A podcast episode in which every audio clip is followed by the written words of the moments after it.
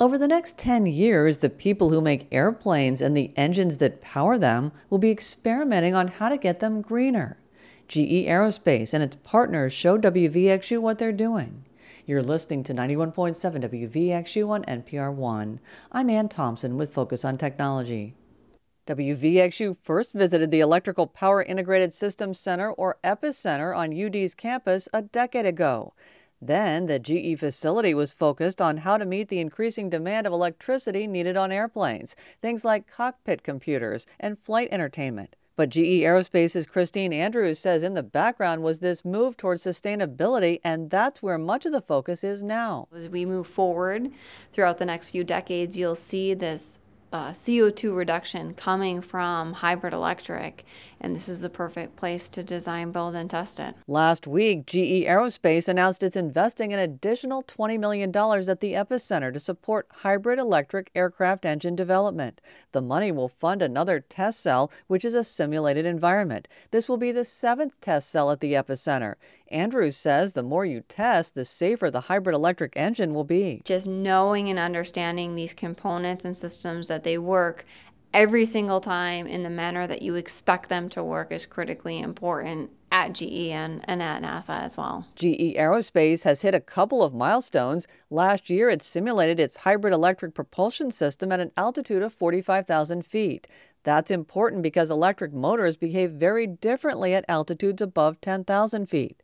The test took place at a special facility in Sandusky run by NASA. Director of Aeronautics Research at NASA's Glenn Research Center, Tim McCartney, says the goals are clear for this specially designed building. Working to create the, a, an environment where we could test high power uh, drive systems, hybrid electric drive systems, not only lay them out for the lengths and as big as they would need to be, but also be able to go to altitude, which is critically important to verify that these systems will actually work.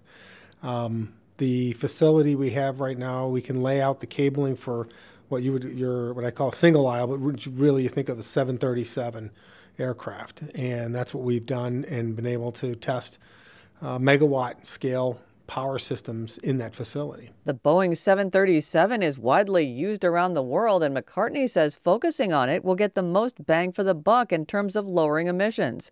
Shin Matsumura is flight engineering manager for Boeing Research and Technology. It's it, the reduction in uh, emissions, getting to the uh, net zero by 2050 is really that uh, goal that the uh, aviation um, industry has set for ourselves.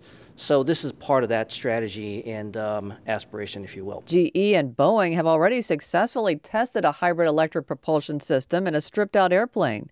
Boeing is focused on three main areas. Certainly the procurement, acquisition of the uh, test airplane, which is the Saab 340B, um, the systems integration, and the um, incorporation of the uh, systems, the power, uh, generators, the hybrid electric systems uh, that the GE is developing onto the airplane platform itself.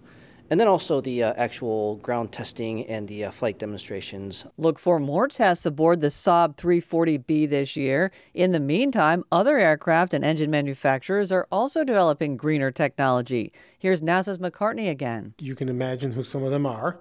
Um, and there are others that are really uh, non traditional partners. So this market now has really uh, brought in, not unlike the advanced air mobility market, there are a lot of new entrants uh, that have come in who are very good.